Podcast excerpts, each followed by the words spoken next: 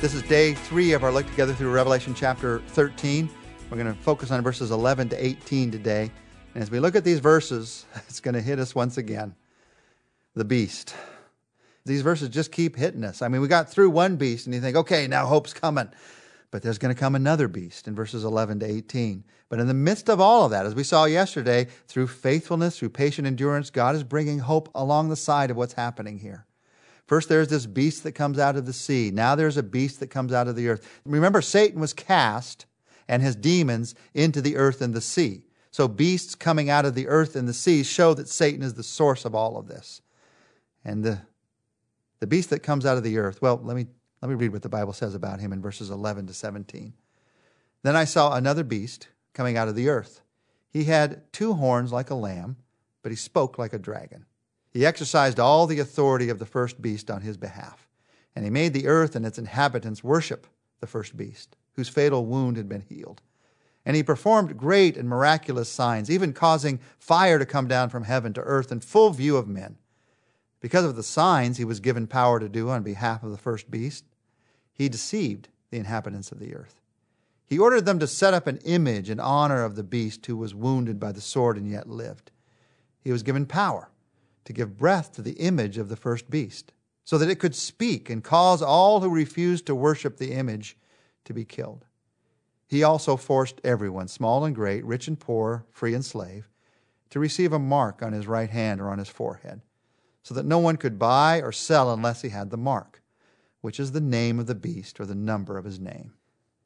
There are a lot of interpretation questions that surround these verses. Who is this image of the first beast that's talked about here? What is the mark that people are to receive? But before those questions, let's look at the description the description of the second beast. Because this is a description. Everyone agrees on the meaning of this one. Here's a beast who has two horns like a lamb, but speaks like a dragon. Who's the Lamb of God? Jesus Christ is. Who speaks like a dragon? Satan does. So who is this beast imitating? Jesus Christ. He is an antichrist. There's no difference in interpretation here. Everyone who looks at this knows what it means. The first beast was a political leader who ruled through intimidation. We looked at that beast yesterday. This second beast is a spiritual leader who rules through deception. And if you put the term Antichrist to one of these two, it would be more this second beast than the first beast. Now, let me give you a picture of this. It's a picture that's helped me. If you haven't read C.S. Lewis's book, the last book in the Chronicles of Narnia, The Last Battle, this is a picture that will help you too, I think. In that book, he gives a picture of end time events, and he gives a picture of what this talks about. He pictures it with animals. Remember that Aslan the lion in the Narnia books is a picture of Christ. And in the last book, a donkey and an ape find the skin of a lion, not Aslan's, but another lion. And they sew the skin of that lion to the donkey and then the ape tells of the world that the skin of the lion sewed to a donkey is Aslan, is God. That's not a bad picture of what's being talked about here. That somehow the world is fooled into believing that something as fake and phony as a dead skin of a lion sewn on a donkey is God. That's foolish. That's what I like about that book. That's what I like about the book of Revelation sometimes. It laughs at our foolishness. People will fall for this foolishness, but that's also why we cry that we fall for foolishness. That I fall for the foolishness of sin's temptation, and people are going to fall for the foolishness of the deception of this second beast. Now, notice specifically how this beast is going to deceive. There are four ways that are talked about here in verses 12 to 17. These are the actions of this second beast. He's going to deceive politically, spiritually, religiously, and financially. He deceives politically. He exercises the authority of the first beast. So he has political power and he deceives somehow politically, like he's a true world leader. He also deceives spiritually. These verses tell us that he performs miraculous signs, fire out of heaven. So spiritually, people think, wow, there's spiritual power to this person. A third way that he deceives is religiously. Now, religiously means some of the, uh, some of the ways that we set up symbols, some of the ways that we set up practices that have no spirituality really to them. They just make us feel spiritual. That's the difference between religion, even and spirituality. And in this case, he ordered people to set up an image of this first beast. What is this image? It's an idol. They understood in their day this very clearly because they were made in the day that Revelation was first written, they were made to worship the image of Caesar. And they had to worship an image of Caesar who said he was God in order to be not persecuted in the Roman Empire. Now think about this Caesar is not God, so he's a fake. And then they make a fake image of someone who is a fake and say, We want you to worship a fake of a fake, and then we'll let you keep your life. And people worshiped it. That's exactly what's happening in the days that the book of Revelation is being written, and that's exactly what's happened down through the ages. That's what's going to happen at the end. This false image of this first beast. We'll talk at, at the uh, last day about the fact that this is brought to life somehow and what that means. But now there's this fourth way that this second beast deceives. He deceives politically, spiritually, religiously. He also deceives financially. Everyone receives this mark. This has been much talked about in the book of Revelation. What is this mark of the beast all about? What could it mean? Is it a credit card? Is it some embedded chip that you get on your hand? Is it a barcode?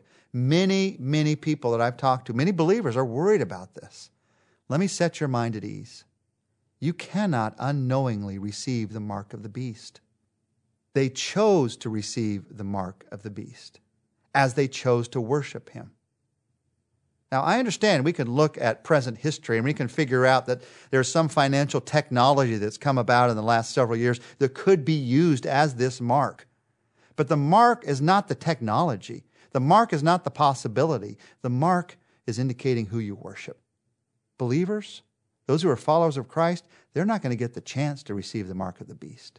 They're going to be persecuted by the beast. They're going to be intimidated and even killed by the beast. This fear has somehow made its way into many believers' lives, and it's an invalid fear. It is not a biblical fear. It's based on what some television shows have said is going to happen or what some movies have, have played on and what's going to happen at the end. I want you to know, as clearly as I can say this, you cannot accidentally receive the mark of the beast. You must choose to worship this beast to receive this mark. And you will not. You are a follower of Jesus Christ.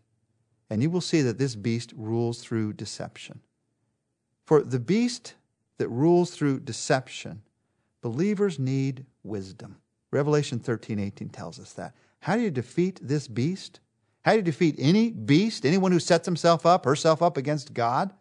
For the beast that ruled through deception, believers need wisdom. Now, yesterday we talked about the beast that ruled through intimidation. You need faithfulness, you need endurance. This beast that rules through deception, you need wisdom, and God will give it. He wants to give it to you. He wants to give it to me right now. Let's ask Him for it. Our Father, we're reading about the end of time, and we're praying even now for believers who are going to be here at the end of time, that you'll give them wisdom. We believe our prayers will be answered even into the future, so we pray for those who will be there then. Give them wisdom to see the deception, give them wisdom to choose to worship you. Give them wisdom to trust in the blood of the Lamb. But Lord, we don't want to just pray for wisdom for them. We pray for wisdom for ourselves today. Give us wisdom to trust in the blood of the Lamb today. And today, as we see opportunities to follow temptation, opportunities to allow the selfishness of our life to rule and to reign, it might be trickier than it'll be at the end of time, and there'll be this great beast, there'll be this obvious thing that's happening. And so it's easier for us to fall into it. We don't want to. We want your wisdom wisdom to see what's going to last, your truth, your word, and not this earth wisdom to see what's real, not that temptation, but your love for us. Wisdom to see that this world and all that's in it is passing away. But the one who loves the word of the Lord, the one who loves you, we're going to live with you forever. Give us that wisdom today, we pray, Lord Jesus. In your name, amen. Join us tomorrow. We're going to look together at what I call the great counterfeit.